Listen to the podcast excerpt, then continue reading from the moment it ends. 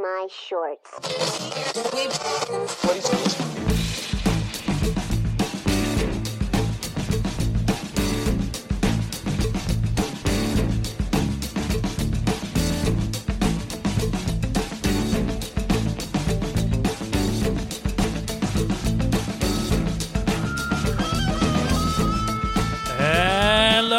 Everybody. Welcome to the Dave Lee Down Under podcast. I'm, of course, your host, Dave Lee, and this is our first episode of 2022. So, Happy New Year to everybody who's tuning in. Um, this is episode number 60 of the podcast. Five dozen. 60. Five dozen. What a crap. That's- There's another one, though. There's another bingo call. Yeah. Grandma's getting frisky. Grandma, number 60, Grandma's getting frisky. Wow. What a way to kick off the new year, hey, Grandma. Ugh, get that thought out of my head. Uh, you can. Uh, Scary thought. You can join us on the podcast every single Monday, except for when we decide to take like three months of break. Um, yeah, well, you know. but, but we're back. We're back. We had a few people write in like, "Oh no," because we did the show before the break, and we're saying, "Oh, last one for the year." I had a, a number of people writing, going, "Oh my god, is this your last show ever?" I was like, "No, it's just the last show of 2021. We're back next year, so we're back every single Monday from now on." Uh, the podcast goes out on all the major podcasting platforms. That includes Apple, Spotify, Google, Amazon Music, and Audible. The visual element goes out on YouTube um, on the podcast channel. Um, usually I try and get that out two days early on the Saturday, but because I'm overseas now, the time difference might be that it's only a one day thing where you get it early Sunday. I don't know. We're going to figure it out after today. I'm going to see how quickly I can work. Uh, you can find me on YouTube at David A. Down Under, over on Twitter, Instagram, Letterboxd. There is links in the description of every single podcast. If you want to write into the show, you can tune in at daveleepod at gmail.com. And if you're listening on podcast platforms, please leave a review and a rating. Only good ones. Only Don't want the bad ones. No, they help. Hunt you down if you put a bad no, one. no one's left a review for a very, very long time. I think September was the last one. So I implore you, Oh. I challenge you, don't be a chicken. Don't be the world's worst listener. Don't be the world's worst listener. Write a review. Uh, you can write reviews on Spotify now, apparently. So, Can you? however, yeah, you can now. So wherever you're listening, go and leave a review, please. I'm not begging you. I'm not. I'm not begging. But please, You, you are. no, I'm not. a little- I'm just just, a little. asking them to please leave a review. Righto. Hey, Dave, Dave, Dave, Dave. You realise we're gonna we're gonna over a th- uh, what is it? Um, Oh yeah. over a thousand subs now. yeah, yeah, yeah, yeah, yeah. We We've get hit, we've hit we got thousand- paid last month. We got paid. We've made our first s- seventy cents on the podcast channel. Seventy cents. I thought it was one cent. No, we got we got seventy cents. I think it might be up to a Seventy dollar cents. now. Woo! Yeah, we might have made a dollar, which is pretty good. So the, the channel is now up to a thousand subs. We got Mm. four thousand hours watch time, and we're monetized. So th- have you got the? Give me the. Uh, you're the one running the board at the moment because you're back in Australia Oh. while I'm still in the UK. Have you got the the clapping sound I've effect? got to I'm gonna try and work that out, Dave. Oh no, I'll, Let's, gi- I'll do let's, it. I'll do let's it. not get let's not get too clean. Too, too, oh, hang on. Here we go. Here we go. Yeah. Oh, there it is. There we go. Well, we've kicked off 2022 with a little bit of dead air and some annoying sound effects, so we're back in full swing. Business as usual. Business as usual. And we took we took about four goes to get started. I know, I know it did, and I'm distracted because um, it's snowing outside. It's snowing, and I'd like to say quite heavily because this is heavy for me, but it's not heavy snow. It's not. It's not heavy enough to settle on the ground, but I can see the snowflakes. Oh, there you go. I've been waiting. I'm of course still in the UK. I'm not sitting there in Melbourne with you, uh, watching snowfall. Although those up north will think we're probably getting snow down here in Melbourne. Al- Although we've had we've had uh, pretty good weather. We've had you know Yeah. over 30, you know 30, 35, 36, 37 for the last two, Mm. you know, at least two three weeks, and at least the last couple of weeks. And the last couple of days we had a couple of nice cool days, which is nice to cool the place down. But getting back up into the mid thirties in a couple Mm. of days' time. It's not been too bad here. It hasn't been too cold. There's like 15 degrees is the highest we've had, which has been quite nice. So I haven't seen any snow in the three months I've been here. I'm finally getting a little bit of snow, and I'm recording the fucking podcast. Great. But Stick your tongue out the window so you can catch one. well, yeah, yeah, try it. I can I can see it out my little window in here in my little study, so I'm uh, I'm I'm happy. Of course, the uh, the voice, the very very distant voice, all the way over the other side of the world, joining me today is old mate Rick, as per usual. As usual. Yeah, 17,000 kilometres apart. I know. How's that? And thanks to the wonders of the internet, we're still recording our shitty little podcast and sending Yep. it out to the to the Just masses. to annoy you people. Yeah, beautiful. so this is our Annoy first as many people as we can. This is our first episode of 2022. And I did say at the top of the show, Happy New Year to everybody. Can we still say that? yes. Though? Can we still say Happy New Year? In I've? I've got a, I've got a rule. I've got a rule with that. February's okay. I think when like here in Australia, we you know in every every country you have summer holidays, which is your extended break for the year. Mm. So obviously ours is this time of the year. So the kids are off school and all the stuff from say mid December through to the end of January, early February. So kids have only just gone back to school this week here in Melbourne. Yeah. Yeah. So I reckon the first time you catch up to somebody in that first couple of months of the year, Yeah. It's still okay to say Happy New Year. Yeah, that's what I was going to say. Because Alicia asked me a while, uh, like mid Jan, she's like, Is it still okay to say Happy New Year to people? She's like, I'm still oh, saying yeah, Happy yeah. New Year to people at work. And I said, Well, I think I think the first time you've seen someone after the new year, it's still okay to say, Hope you've hope you had a good New Year and holidays and all that shit. If you don't see them until May or June, Yeah. well, I think it's a bit, a bit, you know, a might bit be a bit superfluous by then. Might be a bit of a different story. bit, but a bit redundant. yeah, but we do hope you've all we we do hope you have all enjoyed your holidays and um, the month of best of specials that we ran that I cobbled together from last year's Yep. show. Uh, that we've been running for the last four weeks, but we are back now, as I said at the top of the show, back in full swing. We'll be doing uh, weekly shows again, if we can get our shit together. Um, If I don't fuck the board up too much. yeah. Uh, we're not going to try and change too many things this year. It's going to run as normal, but there might be a couple of little format differences that we change. We're still on our quest to try and get these episodes down to about an hour and a half, which we were very successful with last year. Actually, the last Yeah, yeah, yeah, episodes before I left. So, uh, without further waffling, let's uh, let's get on with the show. Um, Hey, I've got an update for everyone. Remember, um, back in August of last year, I had a parcel sent to me uh, from my pal Derek over in the US, who picks me up some, you picks me up discs over in the US that um, I might find a bit difficult to import. So most, uh, most notably, the Disney Movie Club exclusives. They release like a bunch of classic or catalog titles to Blu-ray that you can't pick up on the general release market. Uh, so Derek cobbles up a bunch of stuff, and then you know after a few months he'll send one out. Uh, if you've been listening to the podcast, Derek sent out a parcel with a bunch of Disney Movie Club shit last August. There was so about took- 10 or so, wasn't there, in that? Pardon? There's about 10 or so in it. Yes, there was. There's like a decent bundle, a couple of hundred bucks worth of shit. Because these aren't cheap discs. They're not cheap. And I'm paying fucking a lot of money for just to be to be quite honest, a lot of shit. But Disney knows that they've got me by the balls and that I would just fucking pay for anything that they put out at this stage. So anyway, I'm buying them all. Derek sent them out like August, so what we're talking like eight months ago, seven months ago, whatever that is.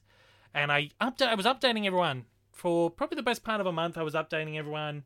What happened with this parcel is it left America, it got to Australia, it went back to America. We were trying to get onto USPS. This is like two months. We got back onto USPS saying, What the hell is going on? They're like, Oh, you didn't pay for premium parking, so premium parking. You didn't pay for premium postage, so we can't give you any up to premium parking. Um, yeah, you did. You did, you didn't pay for the premium postage, so we can't help you out. And then about a month later, we get another update, which is, oh, it's back in Australia and it's at customs. And then after a couple of weeks, it hadn't arrived, and I was ringing Oz Post, going, "What the hell's going on?" They're like, "Yeah, it's probably at customs. It hasn't passed yet, uh, but we can't help you since this is with USPS." I called USPS. They're like, "It's not our problem. This is Australia Post problem because they've got it now." Anyway, got ran And we around in believe, loops. and we believe, sorry, we believe that because Australia Post. Well, yeah, exactly right. But then I was posting like, sorry, it's not in our hands. It's at customs, so this is a customs issue. Blah blah blah. If it hasn't scanned through the system by now, which at this point was like a month after it had arrived in Australia, they're like, it's probably wasn't on the crate that arrived because the crate gets scanned. The crates get scanned, and then that apparently goes onto the uh, tracking as if the parcel's been scanned in, and you got to wait for the next scan, which is the parcel's gone through customs, right? Um, and then it was just radio silence for months. I'm talking like three, four months of radio silence, nothing. Randomly, I wake up about a week ago to a notification on my phone saying, You've got a parcel ready to pick up at your parcel locker. And I instantly know this has to be that package because this is the only thing I've sent to my parcel locker in probably two years. I thought, you gotta be shitting me. The parcel has fucking arrived. Get on the app. Sure enough, there's a thing on there that says this parcel has been delivered to your parcel locker. What had happened is because there was radio silence on this parcel for so long, they actually wiped the tracking on the parcel. It disappeared from my app, but now the tracking was back and it said, yes, it's in the parcel locker. But 15 minutes after it had been scanned into the parcel locker, there was another scan that said, it's on its way back to the post depot. So I'm going, what the hell is going on? I text Ozpost on the fucking online chat. I'm going, what is going on with this parcel? They're like, oh, yes, I see that the postman tried to deliver it and there was probably no space in the parcel locker, so he sent it back to the depot. I thought that's very weird because usually if there's no pa- space in the parcel locker, it goes back to the post office where you can go and collect it from the post office. So I thought that's a bit weird, but she'd like just wait a couple of days, and if you haven't heard anything by like Monday, Tuesday, get back in touch and we'll see what we can do. Tuesday rolls around, nothing. Get back on the chat. I'm like, what is going on with this parcel? They're like, oh, we'll we'll file a um uh, uh what do you call it a uh, uh, uh missing persons report. uh, yeah, basically, we'll get we'll we'll figure out what's going on. Another couple of days, I hadn't heard back. I called you. I said, can you fucking call Ozpost and find out what the fuck is going on with this parcel? I said, I guarantee it is in the parcel locker because I'm sure this has happened before, where it says in the parcel locker. I should have said, usually when you get that message in the parcel locker, you get a code and a barcode where you can scan it and get your parcel. I didn't get that. So I said, I'm sure I've had this happen before where it's scanned in and they didn't send me the code. Call them and find out what's happening. So you got on the phone, and within five minutes, they were like, "Oh yeah, I see what the problem is here. They've scanned it in, and then they've accidentally scanned it a second time, so you didn't get the code. It automatically crossed out the code." And they mm. said to you, "We will cancel this order and get the postman to pick it up, and hopefully And bring it back. he will bring it back to the post office." And what did you say? Yeah, my my answer, my answer when she says hope ho- ho- and hopefully bring it back, I said don't love, don't say hopefully because it's been this has been six months. Oh no, this is this is only this is only the last the last few days. I said no, this is a parcel that's been going around the world for six months. oh, has it? I said yes, it has. So then she went and sort of checked it out a bit further, and yeah. luckily we got somewhere. Yeah, so she gave you a code. They generated Yeah. some code, and you were able to go to the parcel locker and finally Well- get the get the package. Yeah, it was actually the code that you were supposed to get.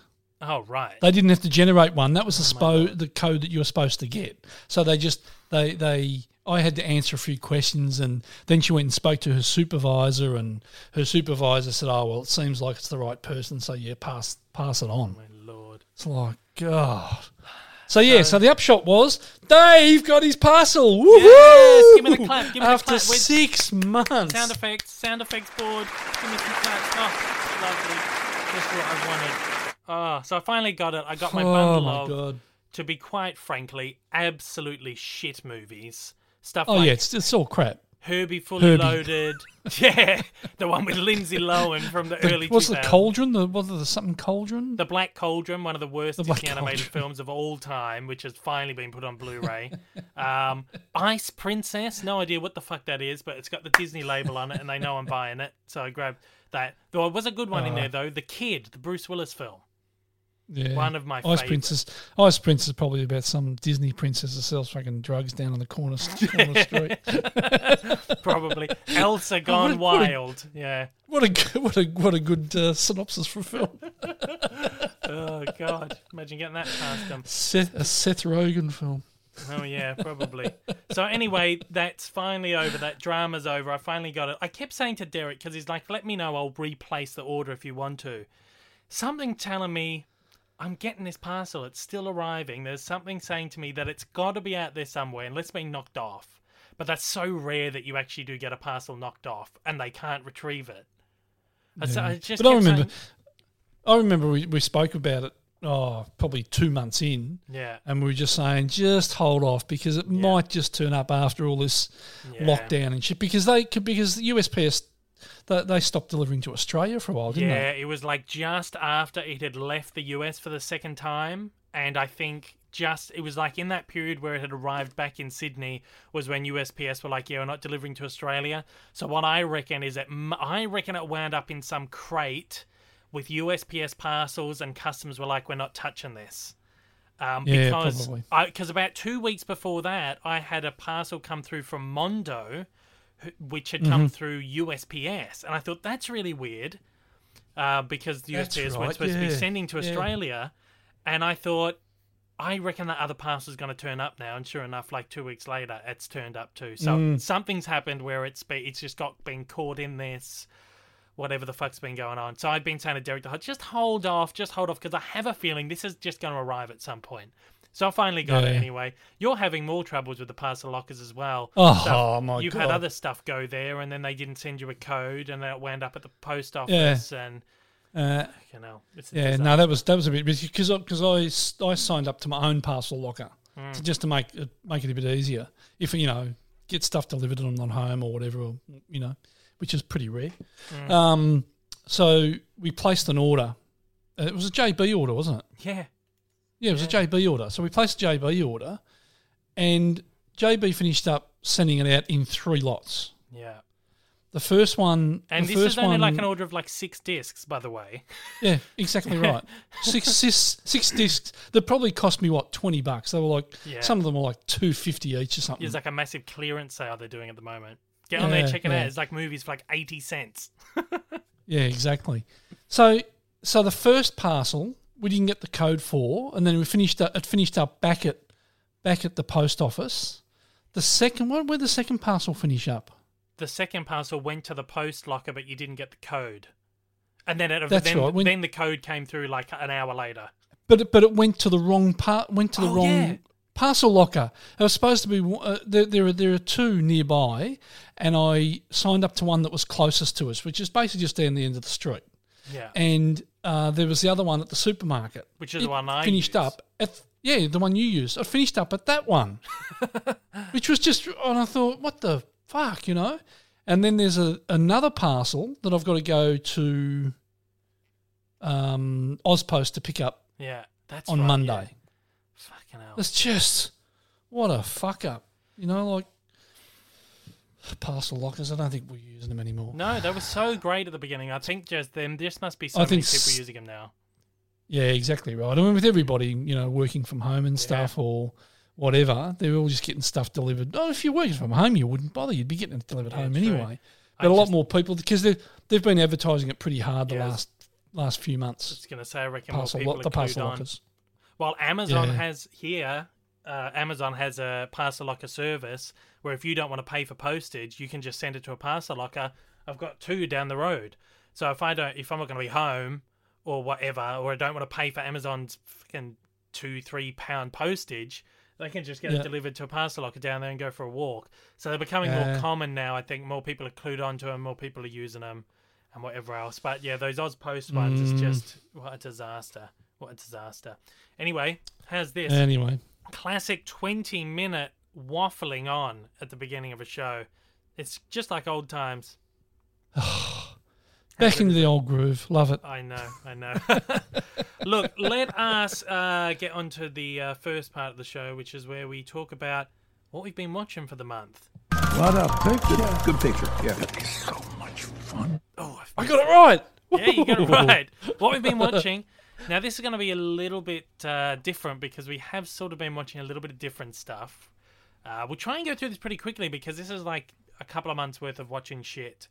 I well, we'll talk about this when we get to the Letterboxd. Um, I'll do my Letterboxd wrap. Actually, we'll start with my Letterboxd wrapped to give you a little bit of a context behind how much shit I have watched this month or last month, January. Guess how many movies I watched in January? Now, my previous record of movies watched in a month was last January. No, sorry, January 2021. Yeah, so last year, Yeah, last year. 59 movies I watched Ooh, January jeez. last year. And that was that's been like my record uh, ever. It's about Since- two, about two a day. yeah. How many movies do you reckon I watched in January 2022? Um, we had a fair bit of time off. I would say you'd have to have done probably that again, Oh, you reckon? or close to it. Oh, I'll tell you. 78. Oh my god! 78. uh, a bit too much time on your hands, boy. yeah. Well, I've been watching um, two every morning. Um, usually it's like either something that I want to watch or something I've got to watch for one of the distributors, like the DVD, Blu-rays and shit that gets sent in. And I've been working my way through all the DreamWorks movies at the moment as well. Um, so there's like fucking 40 odd of them. I'm getting fucking tired of them at this point. I've got like nine Yeah, well- left. I'm at the Yeah, dregs at the moment. I watched Trolls this morning. Fucking hell. Woke up at 6.30 a.m. and whacked on Trolls. Mate, I tell you, these movies are getting worse. But anyway, so I've been watching them, and then occasionally we'll watch a movie in the evening. We've got our cinema card still, so we're going to the cinema fairly regularly and getting our money's worth out of the cinema cards. I got 78 How does how, how does that work? I mean, for the I mean, I, you know, I've got a rough idea, but I mean, there's a lot of people who wouldn't know about a cinema card. Yeah, well, they've got them here.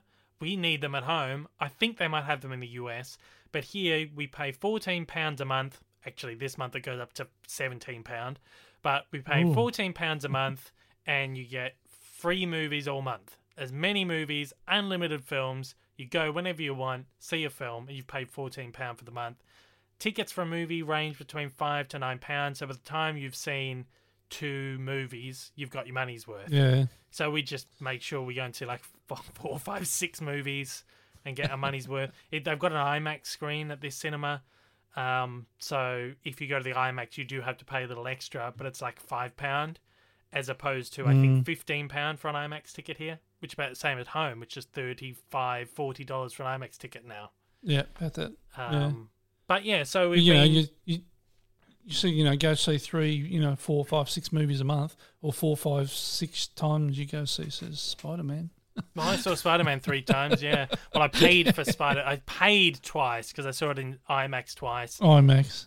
Um, yeah, and then I um, saw it just in a regular screen one morning. I was like, I see Spider Man again, so I booked a regular ticket and went and saw it for free. It's great. so yeah, seventy eight movies. I'm sh- uh, very disappointed. I'm just too shy of eighty, but I think that's still a pretty decent effort. So if Uh, there's anyone from Hoyts or Village listening, yeah, exactly right. Get this going. movie tickets. Well, I I figured Mm. that this is most of the time because we don't really go to the cinema at home very often, unless it's a preview screening where they Yeah. send you know my media contacts the, the the studios will send the tickets, and we go along to review the film whatever. Um, Yep. I figured that this cinema card's actually cheaper than that. I'm paying like fourteen pound for the movie, which is like thirty dollars. But by the time we've seen maybe three or four of these free movies at home for the studios, and we've paid ten dollars parking each time, and we've used petrol, it works out cheaper this way, or about the same, I reckon. Yeah, So yeah, true. pretty good. Living life like a king over here, I tell you. Um, so yeah, so I'm, I'm I've kicked off my my 2021, uh, sorry, 2022 film watching journey. We did, as I said in the last one, I did 493 movies last year, but 2020 uh, was the record with 565. I'm eyeing that off this year. I'm going to beat it. I'm going to beat that this year. God. I'm on a good start. You I've going, got a good you're doing a real good start. Yeah, well, I think Seventy was it seventy eight? 78. Well, now let me tell you because we're into um, October now. I just well, I'll just let me check my because I've got a uh, I've got a Twitter thread going as well, which is Oh, um every movie I watch, um, and I'm now up to let me just check on this one. Very slow Twitter. Here we go. Um, 85 I'm up to now. Decent you effort. Yeah. So, and we're off to the movies tonight to see Jackass Forever. So I'm Oh, excited for that. It's gonna be great. Uh, so yeah, so that's my uh, that's sort of my journey this year. We'll hopefully try and beat that 565 from 2020. Uh, my most watched actors so far. The most annoying thing is, and this has been a recurring theme every time I've done Letterboxd, is that when I like do like a massive marathon of animated movies, there's always someone that is like a recurring actor that they keep hiring for the film. So a couple of years Oh. ago when I did the Pixar all the Pixar movies, John Ratzenberger wound up my number one watched actor of the year. Last year, one of my number one watched actors was Andrea Romano, who's a voice, um, uh, uh, uh, uh, you call it? Um, Actor, voice actor. no, not a voice. Act- well, does voice a little bit of voice acting, but she's a um, uh, like casting, voice casting. Um, Oh, right. So then does little cameos, and because of these little cameos she does, she went up with like one of my my number one this year. My two number one most watched actors are two filmmakers who worked on a lot of the DreamWorks movies. Conrad Vernon, who I actually spoke to a few months ago for um, the Addams Family film, um, and Chris Miller. So they've done a bunch of DreamWorks movies and then done little voice cameos and shit throughout, and they've wound up my number one so far. um, behind them at, no, at nine Yeah. films so far is Tom McGrath and Christopher Knights, again, DreamWorks guys. Uh, but at number seven, we've got Mike Myers. Oh Not- God, what's not, uh, in? You watched? while I watched the four Shrek oh movies. yeah, Shrek. That's right. Yeah. And then Alicia and right. I uh, binged through the three Austin Powers movies this month as well, which got me Ah, up to right. seven Mike Myers films. Um, and coming in, coming at fourth place, um, again, all the stars of the Scream franchise at five because I've watched I watched all the Scream movies. Courteney Cox, David Arquette, Neve Campbell. Um, so yeah, so my um, so far after a month, my top actors is being taken over by a lot of just recurring franchise players, and it's going to be tough, I think, to beat that eleven. Those uh, DreamWorks guys. It's always a bit of a, a bit of a letdown, bit of an anticlimax when that happens. Um, same with my most watched act, uh, directors this year, at four movies each. Tom McGrath, sorry, yeah, so far this year, January. Tom McGrath, Eric Darnell, who worked on the Madagascar films, and Wes Craven, who did the first four Scream films. And then at number three is Jay Roach, who directed the three um, Austin Powers movies. God, So same things happening there. So catalog titles, as I said, nearly 80 films I watched uh, in January. So I'm not going to sit here and go through all of them. Uh, we'll talk about briefly talk about a few that I watched that I thought were really good. Um, for, uh, I got around to watching Pride and Prejudice for the very first time. Uh, this is something that's nearly 20 years old. I never watched it. Of course, Yeah, I've been wanting to watch that for a long time. Keira Knightley, um, uh, Matthew Macfadyen is in the plays Mr. Darcy. Now he is in Succession, which we've been watching, um, and it's kind of this has just been released on Blu-ray from Umbrella, so it gave me a good excuse. Oh, I can finally check this one out. But then also because I've been watching Succession, and I think Matthew Macfadyen's character Tom on that is probably my favorite character on Succession. I was thinking, oh shit, I'd like to watch Pride and Prejudice, and it just kind of happened to like, mm, mm. one of those moments in the universe where everything lines up in the stars. And I finally Yeah. get to check out. Anyway, I really loved it. I thought it was really, really good. Um, That's what I'll I'll uh, make the effort to watch it now. I think you should. I think you'd both like it. It's. I find the weird thing is I find a lot of these films that are based on literary works to be really hard to watch. They're really yeah, that, that's probably why I've never really watched it It's exactly why. because I'm the But same. the strange thing is, every time I've watched something that's based on a Jane Austen work, I've really liked it. So, Oh, um, I, I don't know. Obviously, she, I've never read any of her works. I have like I have all her books, but I've never read them. That's for my retirement in sixty years' time when I decide to read through all my novels. Um, So yeah, but I really Retirement's really not liked that far away, mate. Huh?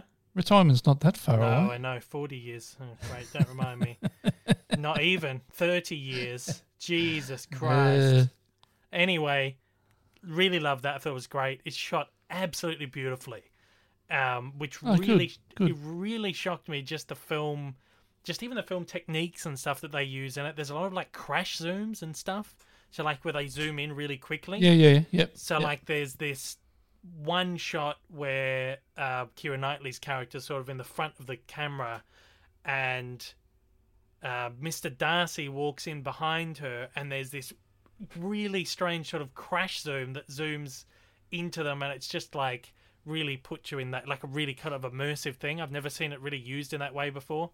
Um, so I think it's a really interesting one to look at, just even the filmmaking techniques.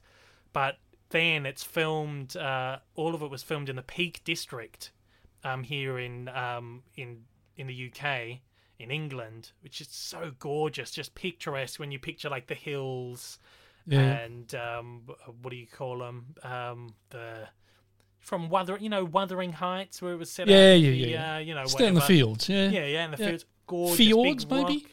No, that's not the word I'm looking for. But I don't want dead air on this podcast, so we'll keep going. but you know, big, Exactly. big, big rocks and this gorgeous shot where Keira Knightley's standing on this rock, just looking out over the things. I'm like, oh, where is this?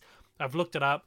Like a Peak District, and funny enough, me and Alicia were actually talking about, oh, we should go to the the Peak District like a week earlier, and I was like, yeah, okay, we have to go. Uh, it's shot at a lot of it's shot on like this kind of estate that you can go and visit as well, like a big mansion there, and really looks really beautiful. In fact, every time um, I am having a little bit of a moan to Alicia via text or whatever, she'll send me a GIF of someone running over a bridge, like saying "get over it." Right, so that's Oh, the thing. yeah. Just like, just get over it, right? I'm watching this movie, and that's where the fucking clips from. There's this thing where Keira Knightley's running over the bridge. It's like, oh my god, there it is. So I said to Alicia, "Well, you can go to that bridge now." So anyway, so that was great. I think you'd actually really like that. You probably both like that. Check it out. It's not boring. Like sometimes these literary adaptations can be quite boring, Yeah. but it's really, really quite good. Um, Oh, good. And that same director did one called Atonement, which also has Keira Knightley. We've got that on Blu-ray. I've seen Atonement. yeah, I haven't. I've never watched watched, that. it, but it looks great. Yeah. Uh, so I'm gonna. Watch, that's on Netflix here, so I'll check that out. Uh, another Hmm. one I watched was called Never Look Away. This is a German film from a few years ago. It's about three hours long. I loved it. I just thought this was just so good. Um, It's Mm. like this multi generational. I don't want to say too much because um, I don't want to spoil it if you're going to check it out. Uh, it goes for three hours, but it's like this multi generational thing where it shows the things of the past can come to affect f- generations down the line. And Yep. it's almost like this thing where the offspring of someone meets up with the offspring of someone else, and then they learn about this shared family history, which is, and it's kind of set in the background Mm. of um, Nazi Germany and communist Germany, Yep. 40s, 50s, 60s. It's just such a wonderful film. Um, and I had a, I had a bit of a flick. I had a bit of a flick through that and had a watched little bits and pieces of it. I thought, yeah, that actually looks Yeah. really good. So, and that's after you watched it and said it was yeah, yeah, said it was good. So I've had I've had a little bit of a look at Yeah. a little bit of that yeah, and thought, hmm, that's one. I, that's foreign language too, isn't it? yeah. It's German. Is that the foreign? La- yeah, it is the Yeah, foreign yeah. language one. but, Um, but you're yeah, getting so a bit better I with think- the subtitle films. yeah, I mean, I'm sort of in. Uh, I'm sort of getting, you know, over that Yeah, fear of having to sit there and watch. You know, you you miss a lot of miss a lot of the visuals when you're reading the text. You know, and I'm a slow reader, so that Yeah. doesn't help. Um, but yeah, so this was wonderful. But the thing, the great thing is like foreign cinema is actually so different, and I don't you don't really realize until you watch it. It's just the way Yeah. different people from different countries uh, make films is just so different. The stories they tell are so different. Like this is a, a film you would never have seen come out of Hollywood. Um, and I just think it's just so great to experience these films from all these different nationalities. And like, this is one I've seen a few German movies, uh, but this is the one where I've thought this is just fantastic. And the main character sort of gets into art to sort of express his feelings and whatever. And it's just this really beautiful sort of love letter to art as well. So that's all kind of tied into it. Oh, cool. Really good. Check that out. Another couple that I checked out that I thought were really quite good. These are a couple that have been released by uh, Viavision's imprint label recently. um, is uh, The Gift, which is this sort of like mid to late 2000s horror film directed by Sam Raimi, who did the Spy- the three Spider-Man films. He did like Evil Dead, um, all those that series of films. Uh, but this is sort of like a more, I guess, contemporary kind of horror, psychological horror film. Um, I thought it was really good. It's got Cate Blanchett in the lead. It's got an enormous cast, like a fucking huge cast. I think it's co-written by Billy Bob Thornton.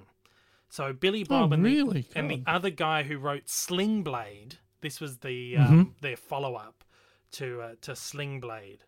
Um, but the cast is enormous. It's got, uh, as I said, Cate Blanchett, Katie Holmes, Keanu Reeves, Giovanni uh, Ribisi, Greg Kinnear, Hilary Swank, uh, Gary Cole, J.K. Simmons, uh, Michael Jeter, Kim Dickens, like a, a massive cast. It is really good, really good. I feel like it's one of those movies that just sort of got overshadowed at the time, maybe by other things, or just went on to be sort of a, like underrated.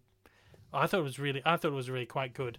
Um, and the other one was Stir of Echoes, which um, is another sort of horror film, psychological horror th- film with Kevin Bacon. Uh, Stir of Echoes, and I thought it was really good as well. It's got like a murder mystery where this guy sort of starts having these visions of this murdered teen and who who's been killed in this town many years earlier and he kind of starts investigating takes on to himself to start investigating and all this weird shit starts happening around him.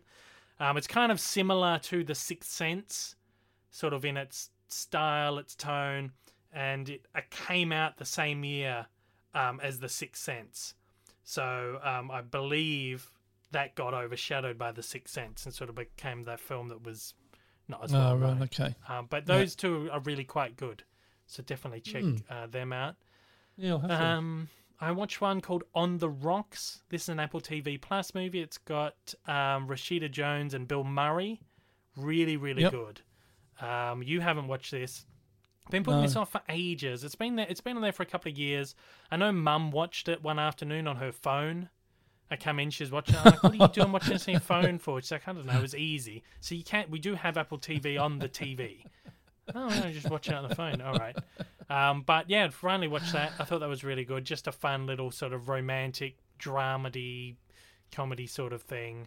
He's like the deadbeat dad who's not been in her life, who sort of tries to come back into her life and help her fix things up with her husband and all this stuff. It's quite good. Like the Mm, typical mm. sort of contemporary Bill Murray sort of dramedy film. yeah, yeah, Um, yeah. Really good. So I'd say check that out. Mum probably I like his like his of later like his later stuff like that.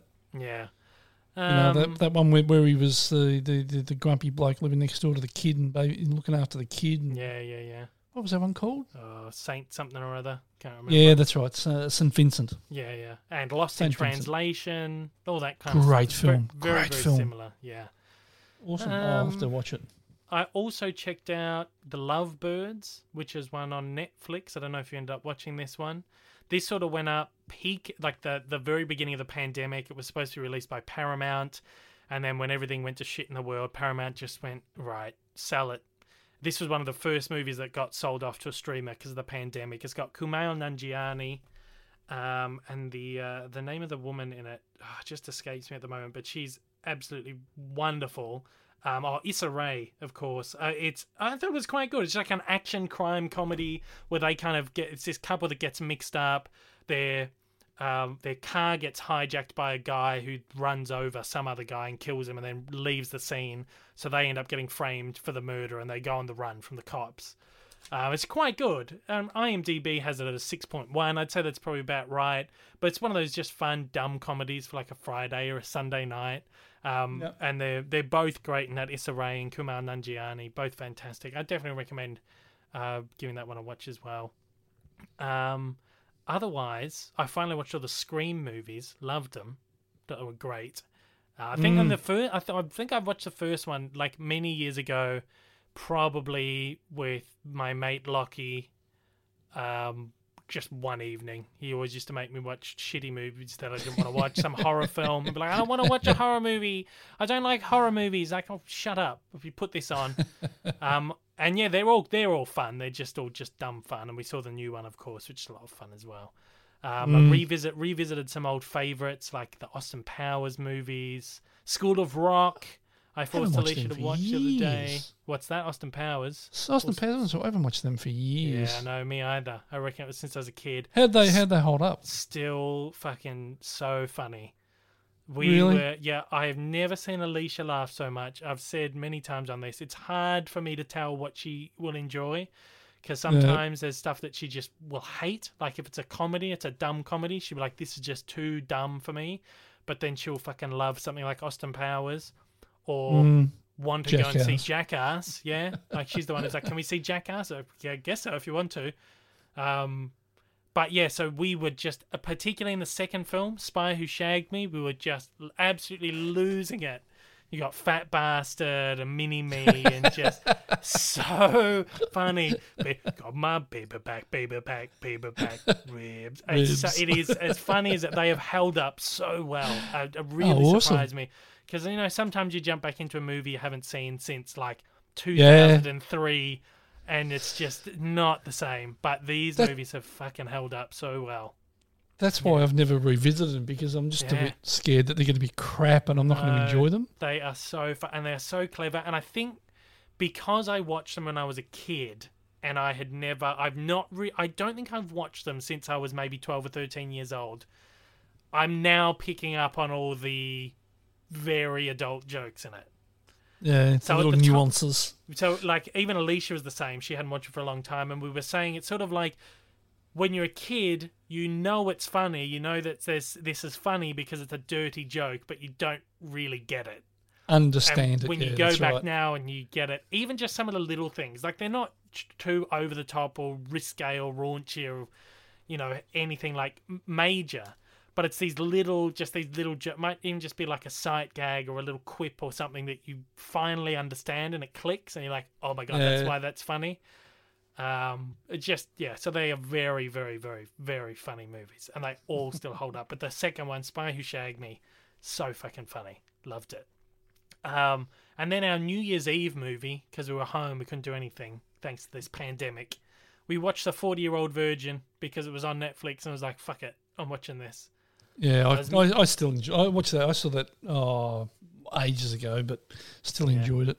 Yeah, I was probably about three rums deep at the time. My uh, Captain Morgan and Coke, and we were trying to find something. I was like, I just want to watch something that is just dumb, fun.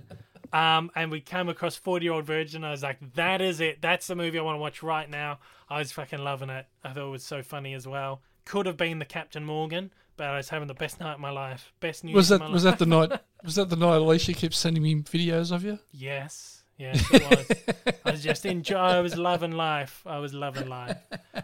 um, That was funny yes. as hell too.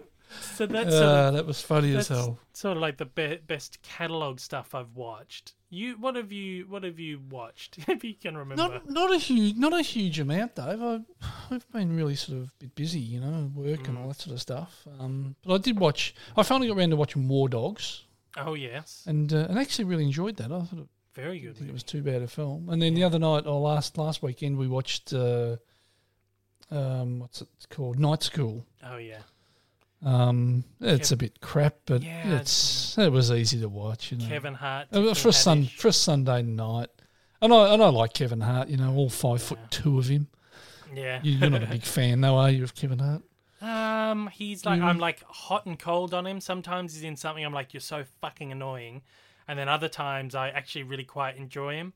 I think Night School was one I didn't like, and it's odd because I really like Tiffany Haddish as well. I think she's great. Yeah, yeah. Um, but this I, I didn't really like. From memory, it's been a couple of years since I watched it, but I didn't really enjoy that one, which Yeah. was which was a bit sad because I.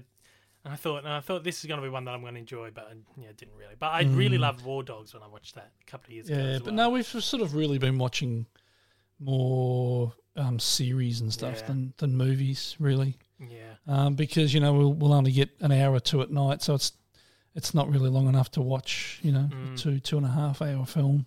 yeah.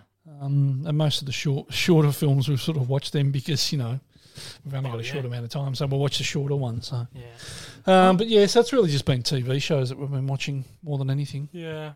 Well, we Pretty pretty much the same stuff you've been watching.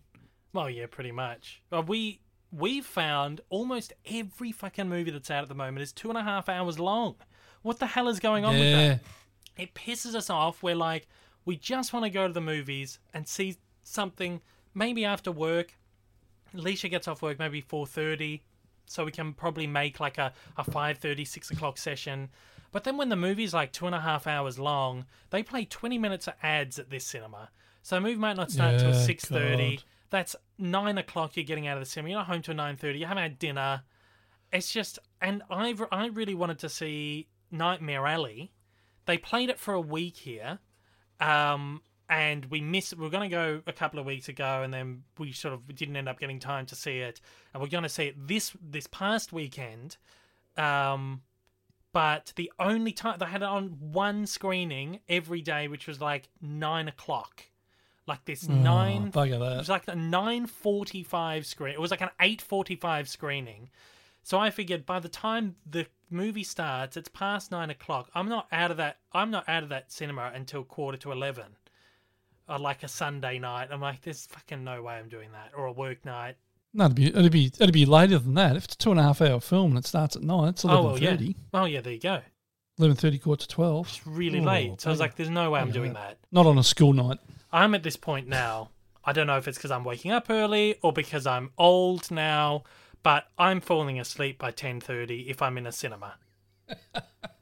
You know, man. I was seeing when we saw House of Gucci, I was like, for, could have been it could have been the movie because the movie was not the best. Uh, but I was like, fucking hell, I'm falling asleep.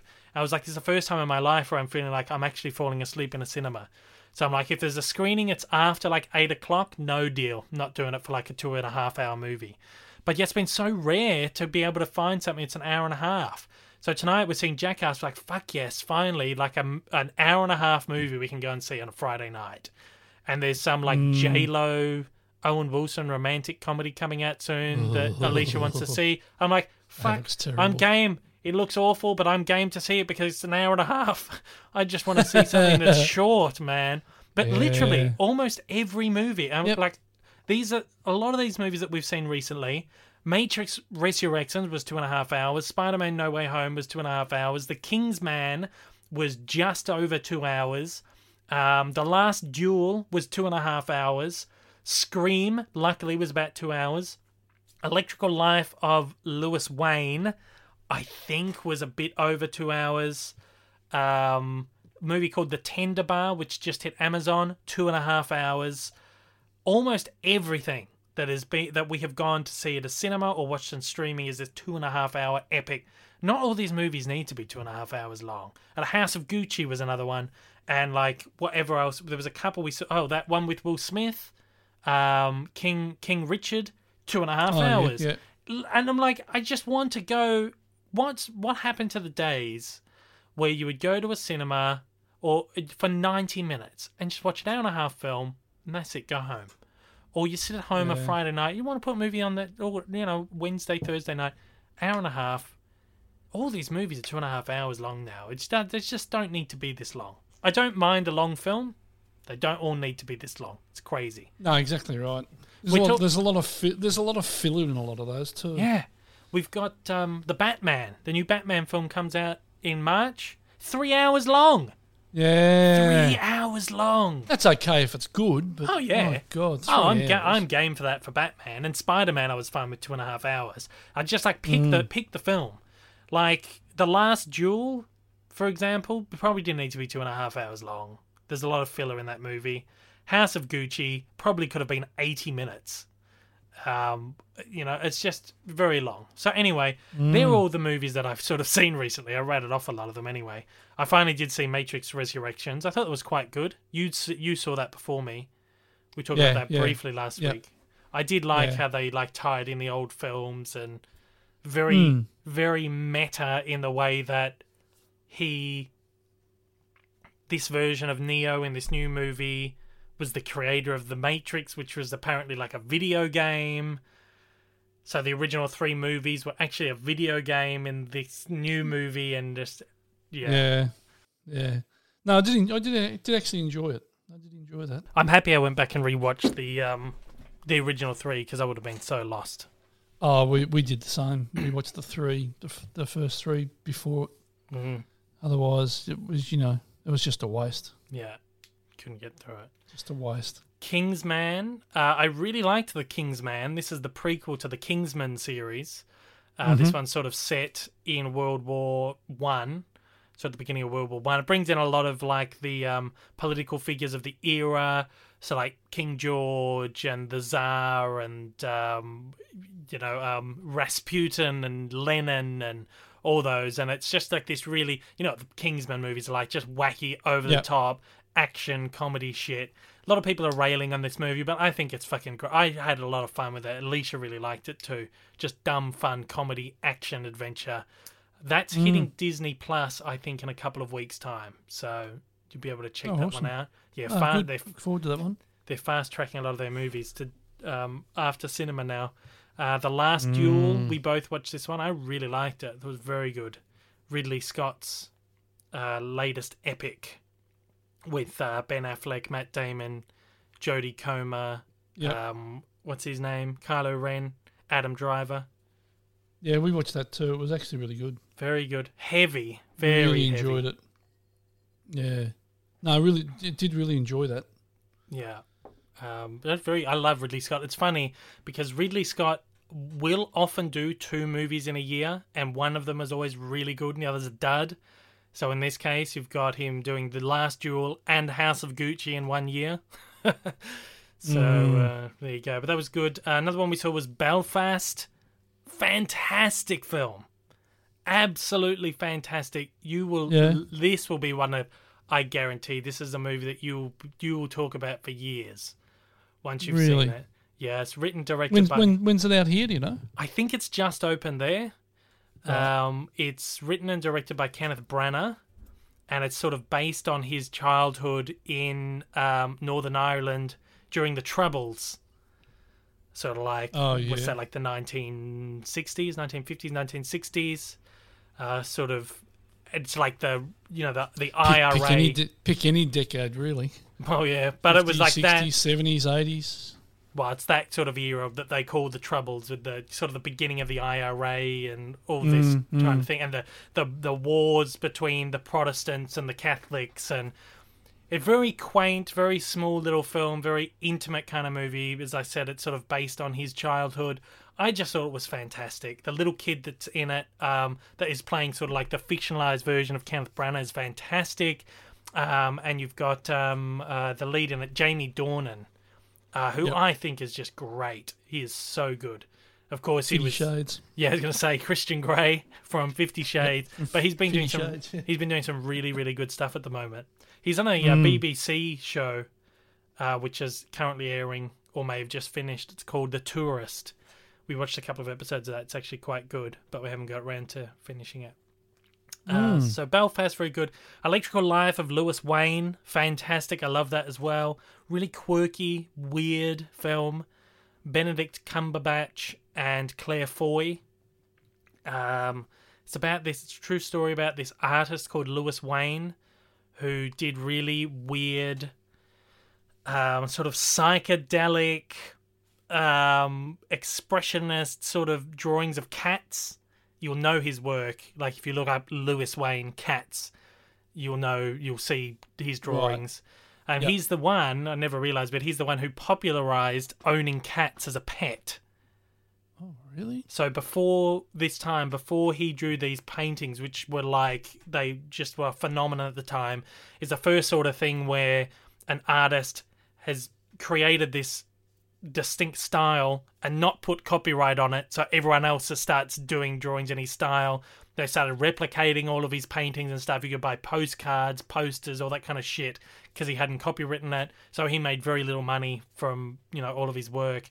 Um, but because of this craze behind all these paintings of cats, it popularized owning cats as a pet.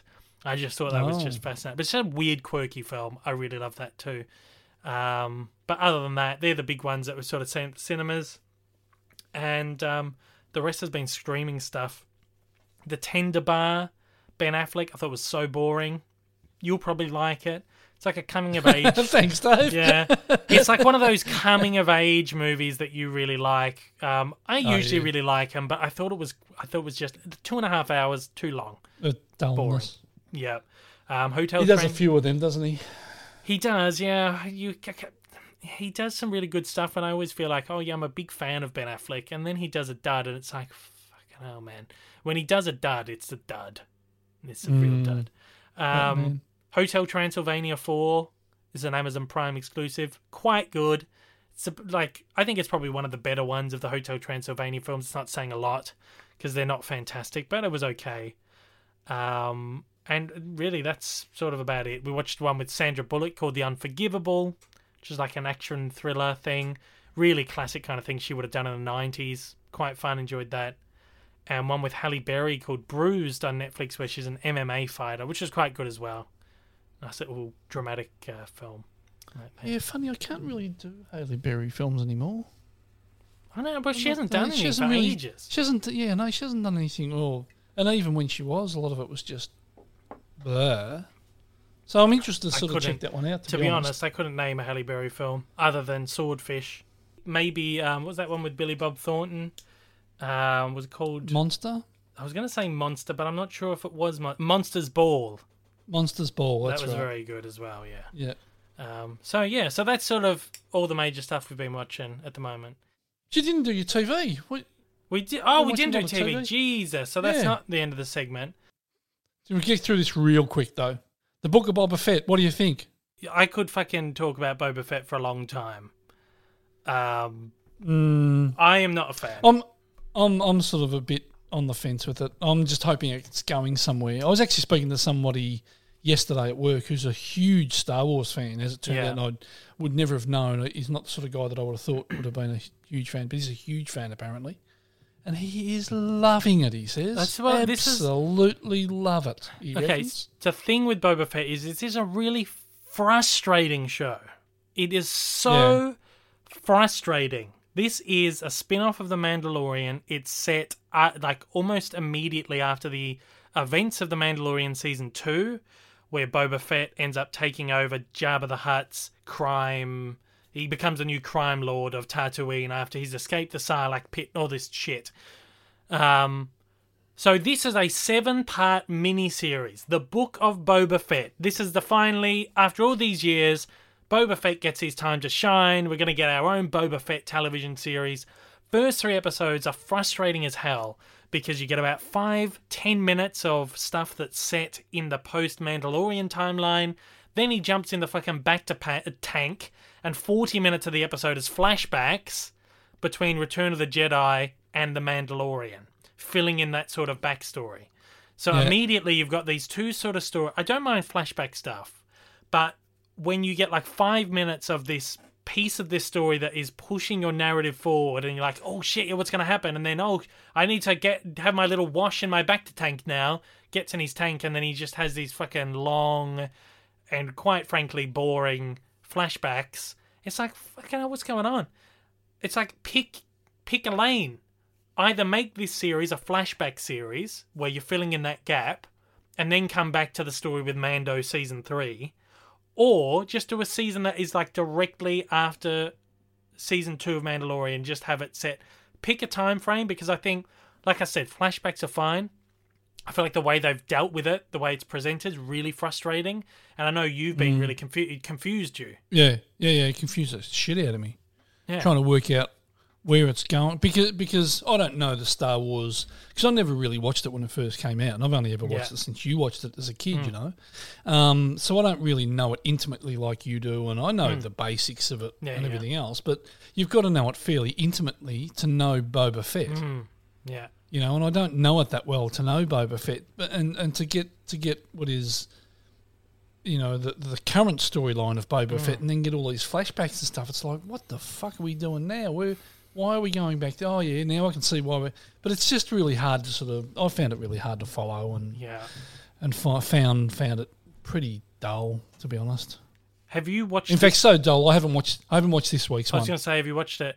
Do you mind spoilers for this week's episode? No, Or I don't you give a prefer- Okay, so- I'll, forget, I'll forget five minutes after you tell me anyway. Well, the pre the previous episode, right? Boba Fett wasn't in it at all. that's right. Yep. The Mandalorian's back in this show, and he's fucking. it was taken Mandalorian right? 1.5. Yeah. So Mando's back. He's doing his shit. It was quite a good episode. It's the best episode of the season up to that point, and Boba Fett's not even in it. This this week's episode, same thing. Boba Fett is in it for maybe one minute. Mandalorian meets up with Boba Fett, shares a few words. That's it. Rest of the episode is fucking Mandalorian. It is the biggest piece of fan service I've ever seen in my life.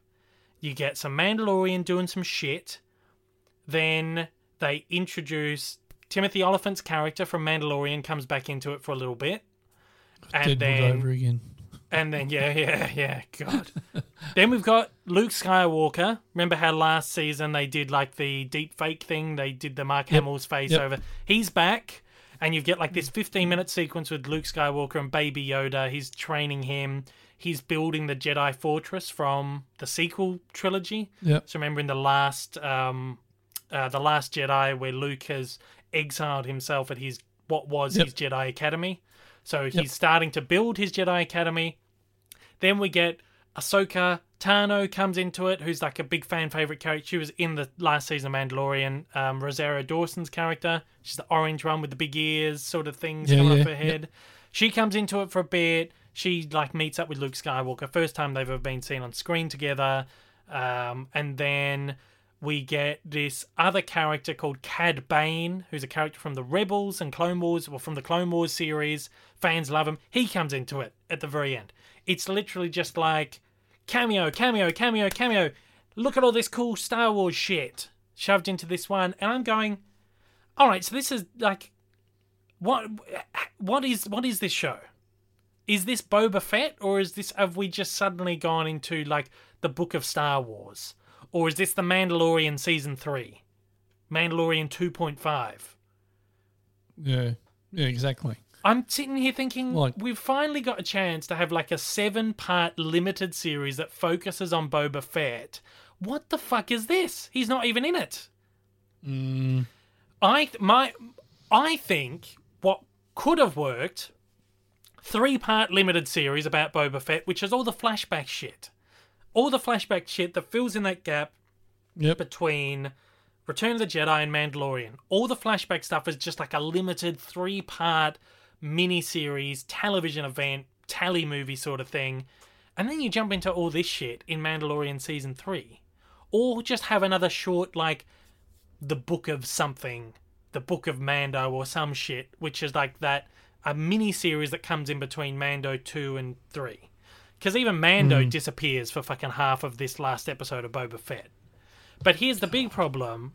A lot of like the really huge Star Wars fans, the like the, the ones that like the level above me, the yeah. nuts, the diehards, they fucking eating this up like it's like yeah, oh, like it's steak, like it's a beautiful fresh. They fucking loving it. And what pisses me Mm. off is that all this is is like fan service shit. It's like Yep. Luke Skywalker, Baby Yoda, Ahsoka Tano, Cad Bane, Mandalorian, Boba Fett. This is cool shit. Oh, you've got stuff from the prequels coming in. Boba Fett's now flying around in one of the Naboo starfighters. He's back on Tatooine. Oh, he's down in the pod racing thing. That's all it is. And the same people who are eating this shit up are the people who hated the sequel movies for doing the same stuff, for bringing back old mm. characters, for setting it mm. on new planets. These people are like, all these movies are is like fan service, it's fan bait, it's oh, it's so shit. But those movies, I feel like they did it actually quite respectfully and quite beautifully. They brought in these little mm. things, tied them back into the other movies. And now this movie, this show is just so over the top, but they're all fucking eating it up. I don't get it. I just don't Yeah. get it. So I'm just so like I'm I don't I think maybe the sticking point here is that this is supposed to be a seven part miniseries about Boba Fett and the episodes that Boba have Fett's fo- not in it. the, fo- the well the episodes that have focused on Boba Fett have been so fucking frustrating to watch. And then when you're finally getting somewhere, when you he's finally like, "That's it, I'm all healed." You know, that episode he's like, "I'm all healed." You're like, "Finally, flashback stuff is gone. We can get on with the story." He fucks off. He's not even there. He's gone. He's out of his own show. I'm like, what the hell am I watching? Maybe that's the sticking point. Maybe if this had a different label on it, I'd be enjoying it more. Um, but I just, I don't know. I think I'm just, I've just had enough for Star Wars at this point. Yeah, no, I, I- I know what you're on about, and it's just I, I just can't. I'll I'll I'll persist with it and get through to Get the end, it. I'm not going to enjoy it. I don't There's think. one more episode, so get through it. And I'm sure there's a point because there's always a point to these things. Like what you say about Marvel, there might be a couple of weird things, but then they eventually tie it all together. Um, So I get it. I get there's a point. I get there's a story. They're probably going to tie up. I reckon Boba Fett comes into Mando season three and they team up and they're fighting alongside each other. But why? I and I understand maybe using this series as a setup for that. But the way they've gone about doing it is just so fucking weird. So weird. Yeah. So anyway, on to the next show. Um, Pam and Tommy has just hit Disney Plus as well. Oh God. How many have you only watched the first one? I've only watched the first one. Oh my god! Watch, I actually quite enjoyed it. I, I thought, oh, this looks like it's going to be okay. watch the second one last night, and it is some of the craziest shit you will ever see on a television show. Oh, It really? is full on. It goes hard, quite literally. Um, it is.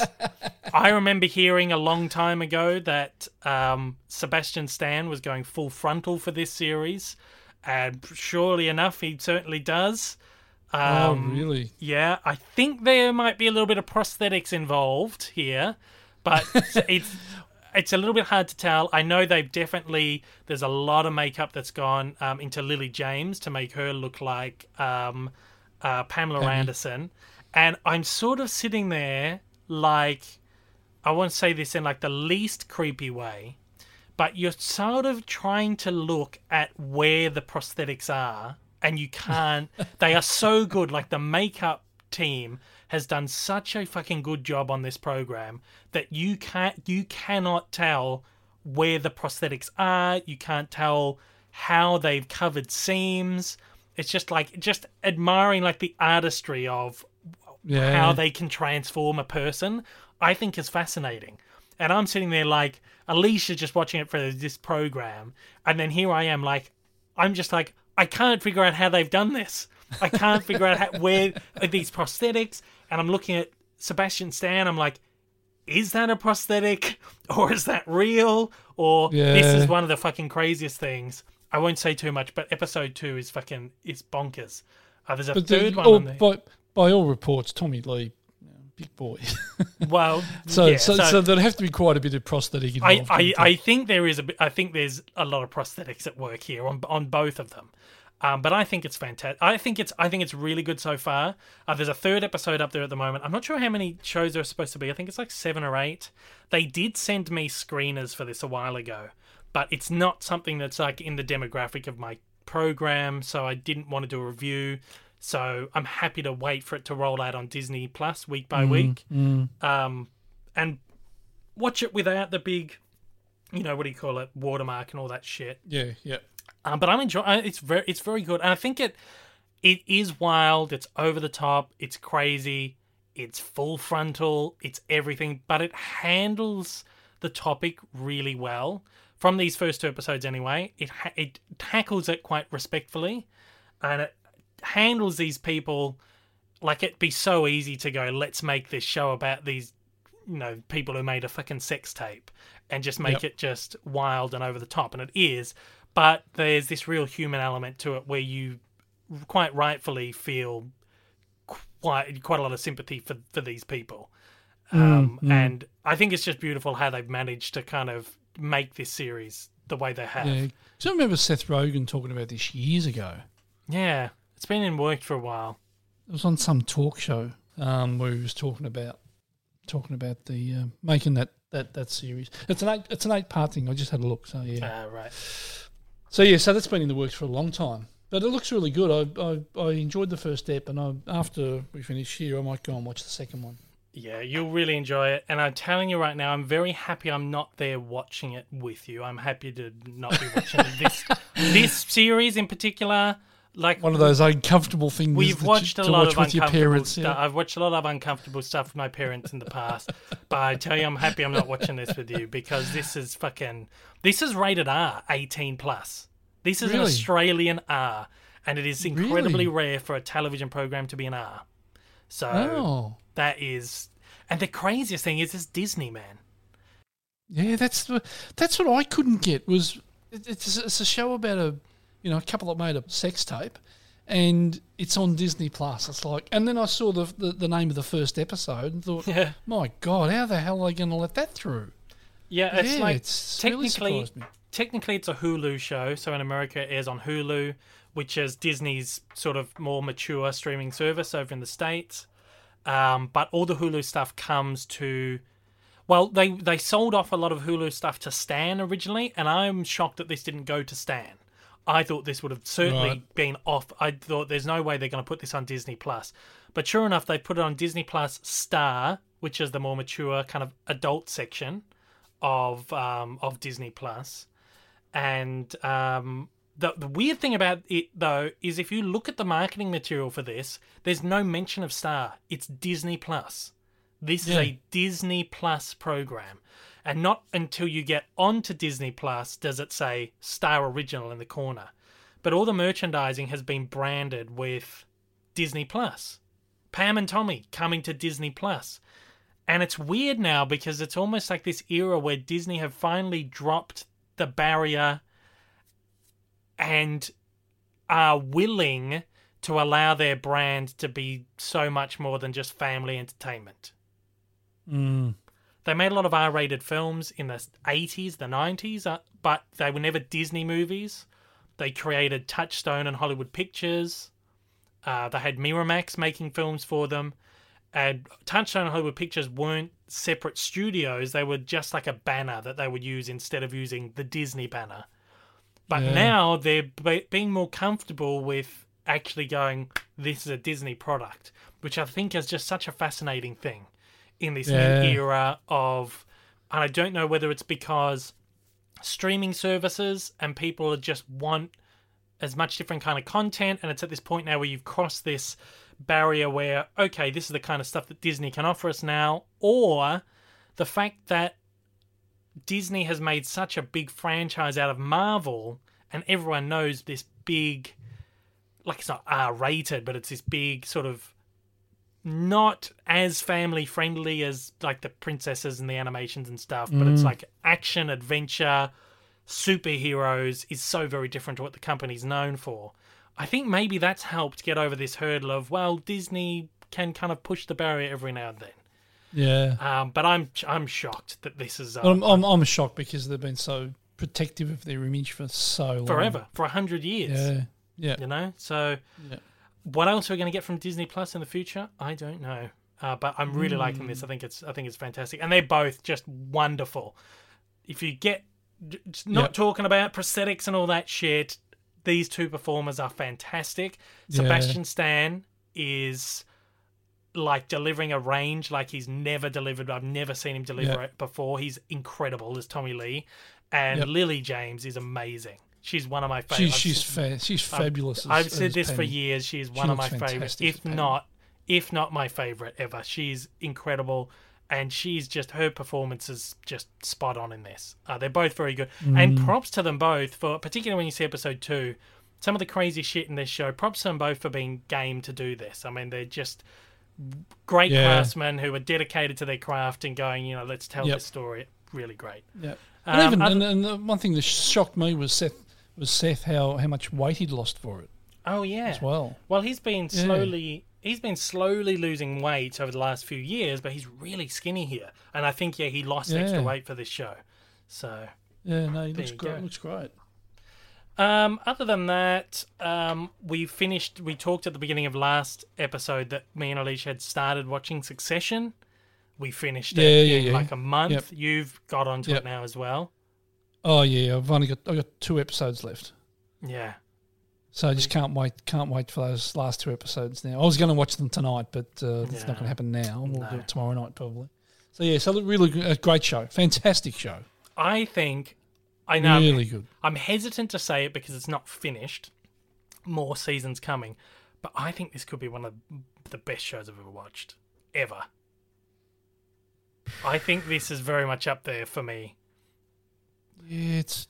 I don't know if it's to be the best I've ever seen, but it, it is right up there. You're right. It is right up there. Every character is incredible. You can't pick a Yeah. favorite character. All the performances are amazing. When Brian Cox, I love, I love, fucking- um, I love uh, Kieran Culkin in it. He's fantastic. he's about they and you all forget, like, you, f- you forget he's a Culkin. Like you just, yeah, yeah, you know, like you know what I mean. Like, yeah, yeah, yeah, you yeah. expect you expect, you expect a certain a certain sort of thing from from either of the Culkin boys, Yeah.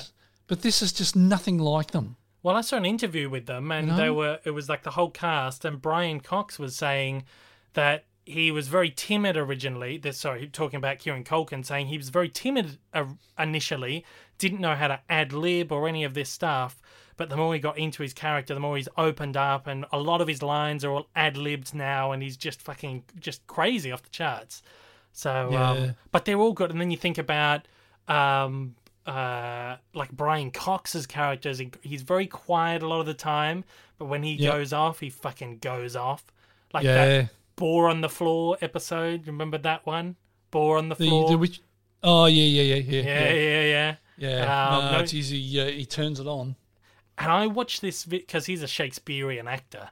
I Yeah, watched right. this. Um, I go, I'll send you the link. It's on YouTube of him doing Titus, one of Shakespeare's, Mm-hmm. and it's pr- probably recorded like in the 80s or the 90s. And he goes, I haven't done this so, for so long. It's like a, it's not Actors Studio, but it's one of those similar things where he's talking to a group of actors and trying, like doing a workshop. He goes, Oh, I haven't done this for so long. Let's see how it goes. And he just fucking goes into this Shakespearean thing and it's almost like the character from Succession, and just he just builds and builds and builds, and it's stuff like uh, there's a line where he says, "You're gonna crush his bones with all it. You're gonna crush your bones with your blood and mix it with your blood and all this shit." And it's lines that he then later brought into Succession. So he sort of ad libbed them and brought them into these. So his performance is very. I think the whole show is very Shakespearean in the way. Oh that yeah, very, uh, oh very much so. just the battle between Yeah. families and people. And Yeah, yeah, it's such a great Definitely. show. Um, Yeah. Don't want to say too much to spoil it, but if there's people out there who haven't watched it, I feel like this is a show that's gone under the radar a little bit.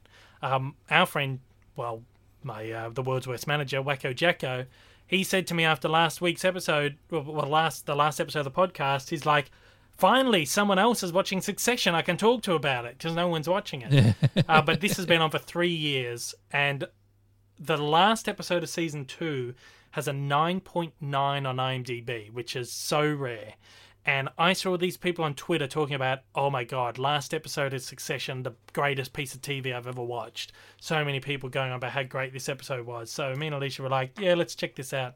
Fucking great show. I reckon one of the best. One of the best. Love it, love it. Um, we've started watching Euphoria, which is a, another one that's in a whole other league of its own. It's just a really weird, warped show, full on in every respect.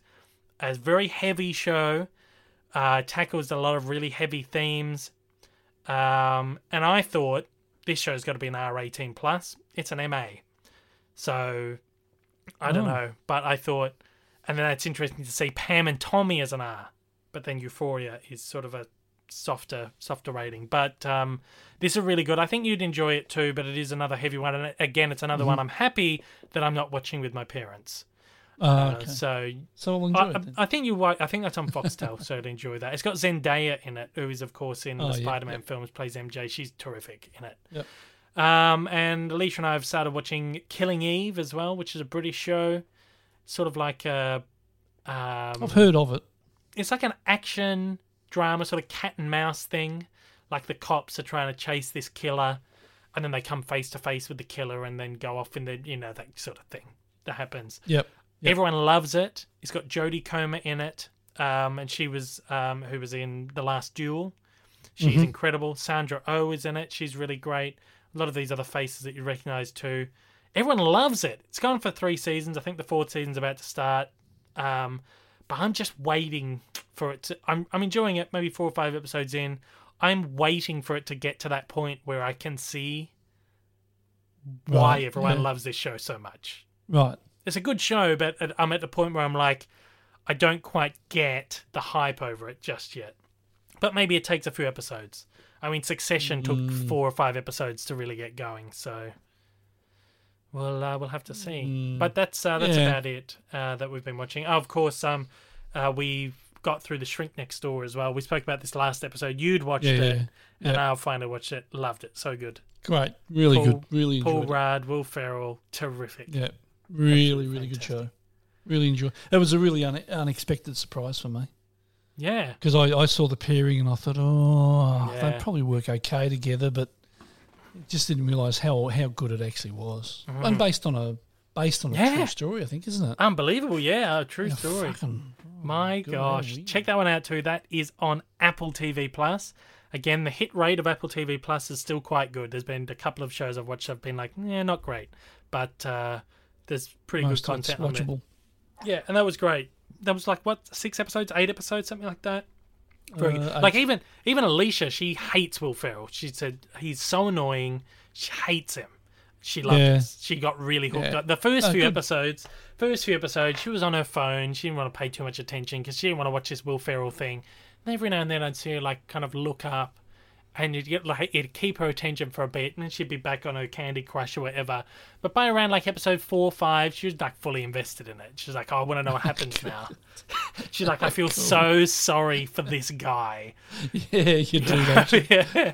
And she's like, I can't believe it. Will Ferrell has he's actually delivered a really good performance. You want to you want to grab him and just slap him about and say, "Wake up, Yeah, mate." yeah. Anyway. So so there you go. So anyway, that is what we've been watching for this month. Do you have the jingle there? Um, What a picture. Good picture. Yeah. that one. Yeah, that one. You got to be on the ball with the jingles. I, I, I forget it's got to be run at the end of it too. Yeah. Well, you got to you got to close out the segment. I know World's Worst Yep. Manager would would hate that. He said to me, "You can't have so many." He said to me yesterday, "You can't have so many segments. You got to get rid of the segments. Not everything needs to be a segment." I don't care. I like my segments. gives me a nice little. and I like the sound effects because it annoys him. So there you go. Um, Seventeen thousand kilometres away. He's only up the road from me. I'll come and knock on the door. Yeah, exactly. um, very quick partner highlight. I'm just going to highlight kicks.com.au. They uh, the code Dave15 is still active. You can head to kicks.com.au and use 50 uh, and use Dave15 to get 15% off your entire order. That is includes pre-orders and sale product.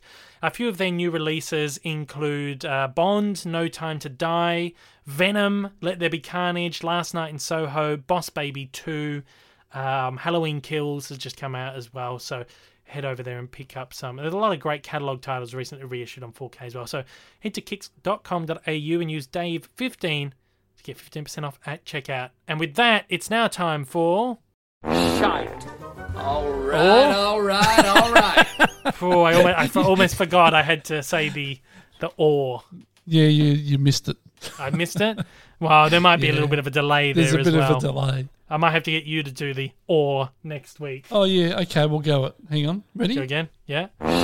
Or All right, all right, all right. There you go. There we That's go. Now, or all came in after it. Yeah. Now we're thinking um Shard All Right, still good. People are still enjoying it. I've spoken to a few people. They like the game. But the general consensus is, and this is how we were feeling about it, is that maybe it's just we do it a bit too much. And this is how I was feeling from the beginning. I was like, I don't want to do this game too much and overdo it.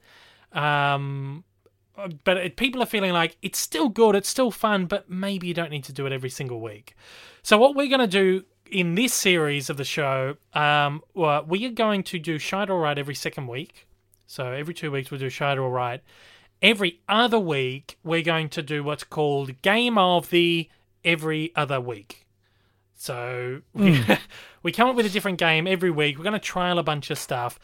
And this is another way that we can get people involved in the show as well, because people are heavily involved in Shide All Right. Uh, what we want is for people to send in game ideas, just little fun, quick, movie related game ideas that we can play.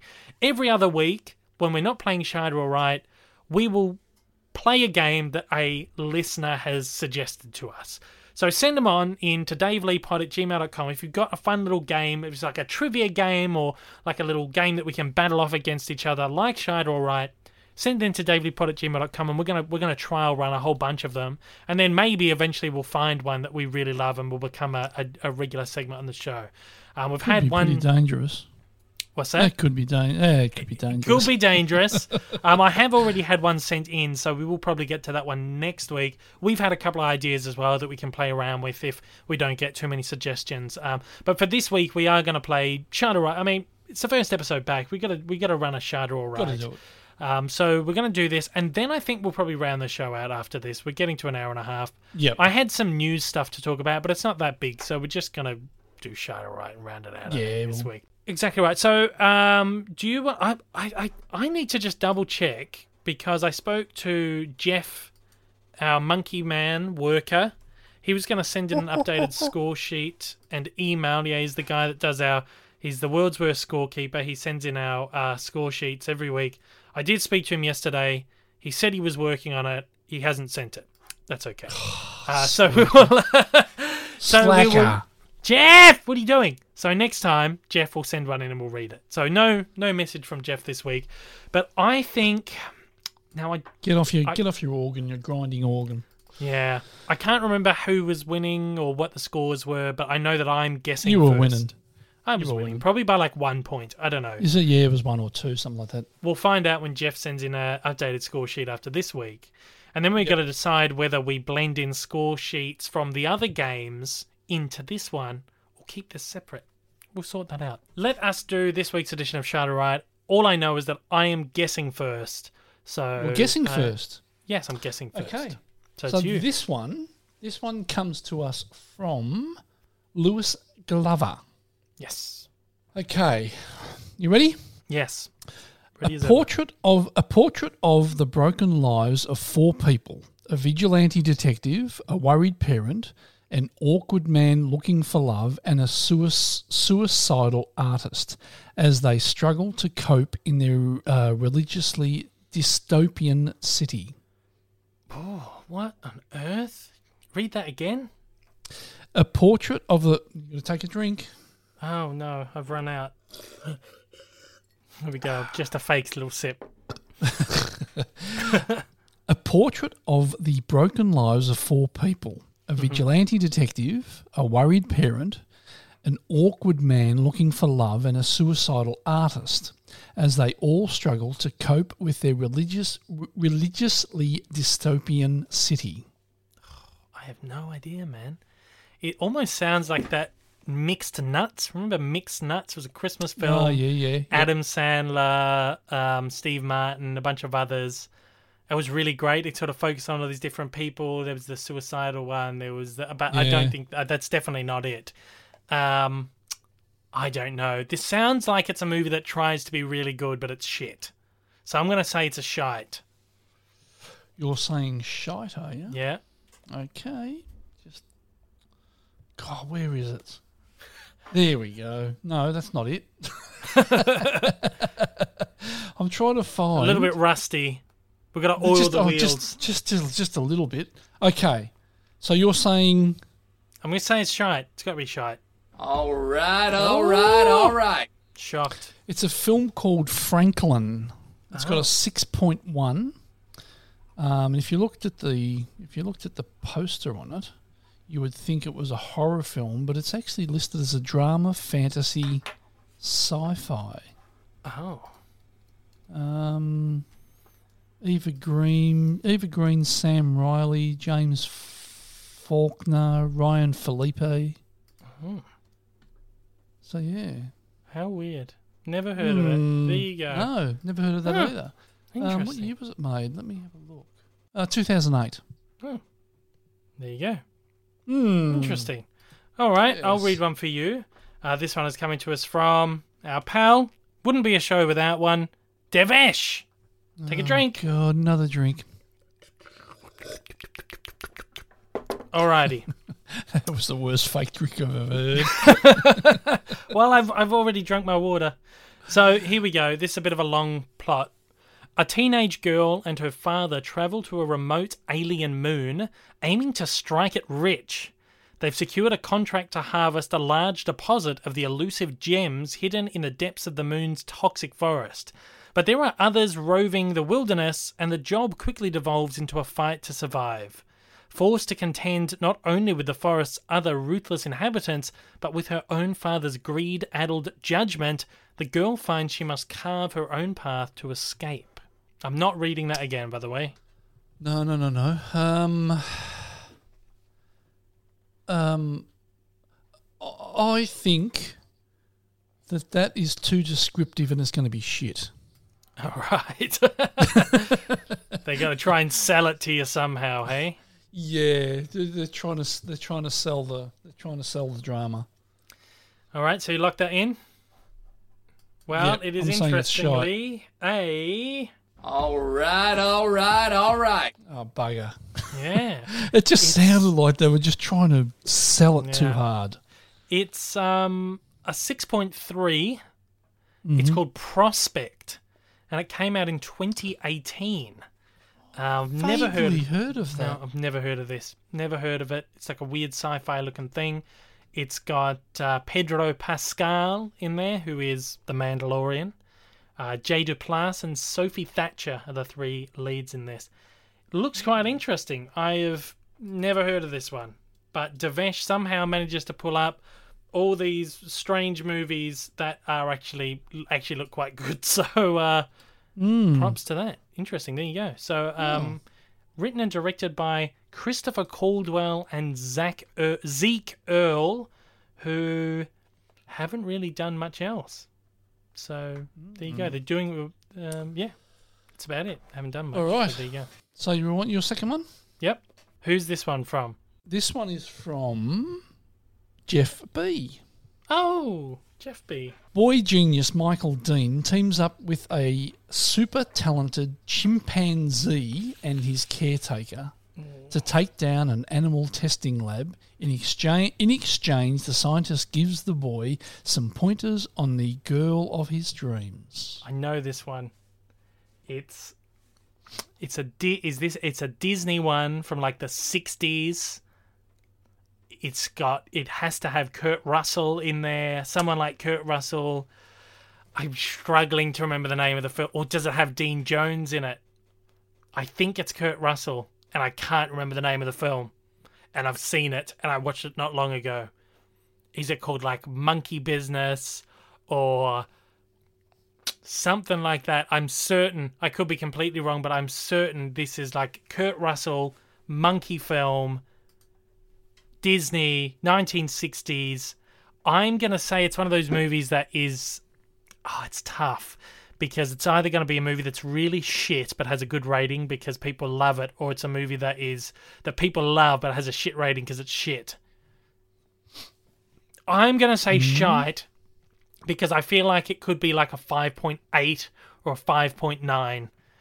So, hit it to me. Just go. I have to say shite, unfortunately, but it was a good movie, a good crap movie. Shite. Shite. Shite. Oh, Yes, it's not the film you're thinking of. oh no! It's a film from 2004, has a rating of 3.7, and it's called Funky Monkey. Funky Monkey. Oh Funky no! Funky Monkey. And it has Matthew Modine, Seth, Oh Ad- Seth Adkins. That's about Oh, all I you really do know. know Roma this. Downey. Uh, yeah, Gilbert Gottfried, Oh my god! Fred Gets Ward. worse. So there's a few people you'd know by face, but not by name. worse. Jeffrey Tambor was in it. I, re- I Um, do remember when this came out. Actually, I, do, I don't think I ever watched it. Yeah, Funky Monkey, 2004. The movie I was thinking of is uh, the Barefoot Executive. Kurt yes. Russell and the Monkey, Yeah. 1971. Uh, I've got to jump up because I'm curious now what um, uh, rating that has. Um, six. So yeah, I was about about right where it would far, be about about five nine six, but I would have done myself over. So I'm I'm lucky. But uh, well, there you go. Mm. That the, the the synopsis for that: a mailroom clerk and a chimp team up to pick hit TV shows. Great movie. God. Such a good movie. But Disney did so many movies with monkeys in the 1970s. It just sounded like one of those fucking and I'm sure there's one where they're like the monkey teaches someone to love. I don't know. Anyway, I'm going to read you one now. Uh, this is from Gary Lidderment. Um, and here we go. Two friends are searching for their long lost companion. They revisit their college days and recall the memories of their friend who inspired them to think differently, even as the rest of the world called them idiots. It's got to be shite. That has to be shite, surely. yeah, I'm saying shite on that. You're saying shite?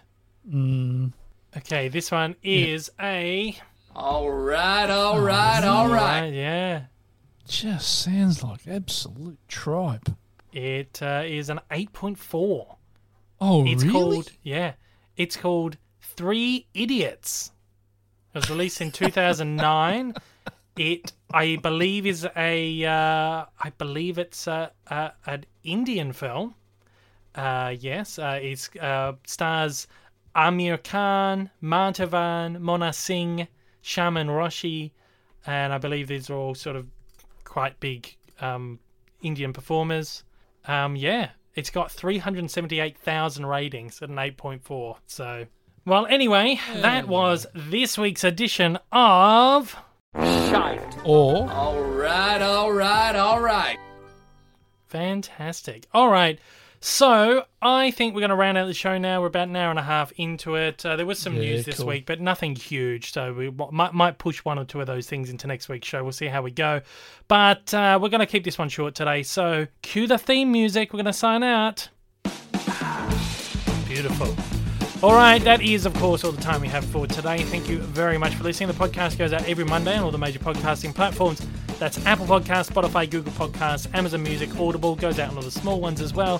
The visual element is available on YouTube. That goes out a day or two earlier to Patreon supporters. I've got to figure out, you know, once you get me the files and once I can manage to do a quick edit and upload it, whether that goes out on the Saturday still or the Sunday we'll see. Uh, but but if you uh, would like to support the show, you can head over to patreon.com forward slash Lee Down Under. You will get early access to the show, but it might only be one day. Uh, you can find me on YouTube at Lee Down uh, Under and over on Twitter and Instagram. Uh, there's links in the description of every single podcast. Also, links uh, for the podcast platforms down there as well. If you want to write into the show, you can shoot an email to daveleepod at gmail.com. Write in anything, game suggestions, shite or rights, any letters that you'd love us to read out, you can send them in right there.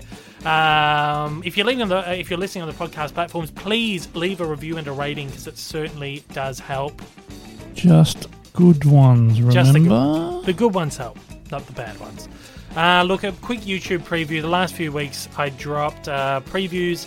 Uh, 20, what I call my 2022 previews. I'll do these annually. Uh, it's like a preview of all the Disney movies that are coming out this year, and then I've done another preview, which is all the animated movies coming out this year. You can check those out on, on my YouTube channel. Um, I've also put my Spider-Man Evolution up just before Christmas, uh, which is still doing good numbers. So head over and check that out. I put up the Spider-Man Voice Evolution a couple of weeks ago. Um, I will be putting up a Winnie the Pooh Voice Evolution this week and uh, that's a delayed one that should have got up in November, but I've had so much in my plate, and I've had so much sitting around on the couch doing fuck all that it's finally getting released a little bit late. I'm currently working on my latest Cartoon Evolution, which should hopefully be up next week, maybe the week after, because I've got to get stuck into the one for March, which is a really big one, and that one has to come out within like the first two weeks of the month. So I'm going to be doing two back to back. But uh, there you go. Um, other than that, there's not going to be a lot of big stuff coming onto the channel this week. Maybe some small news and, and all that. At that though, thanks old mate Rick for joining me once again on the show Thanks, Davo. From all the way over in Australia, and thanks everybody Yep. out there for listening all around the world. We do appreciate it. We love it. Thanks for joining us again. Certainly do. I'm looking forward to continuing into 2022. So thanks again, guys. We'll see you on the next one. Take it easy. Speak to you soon, Dave. Take See care, guys.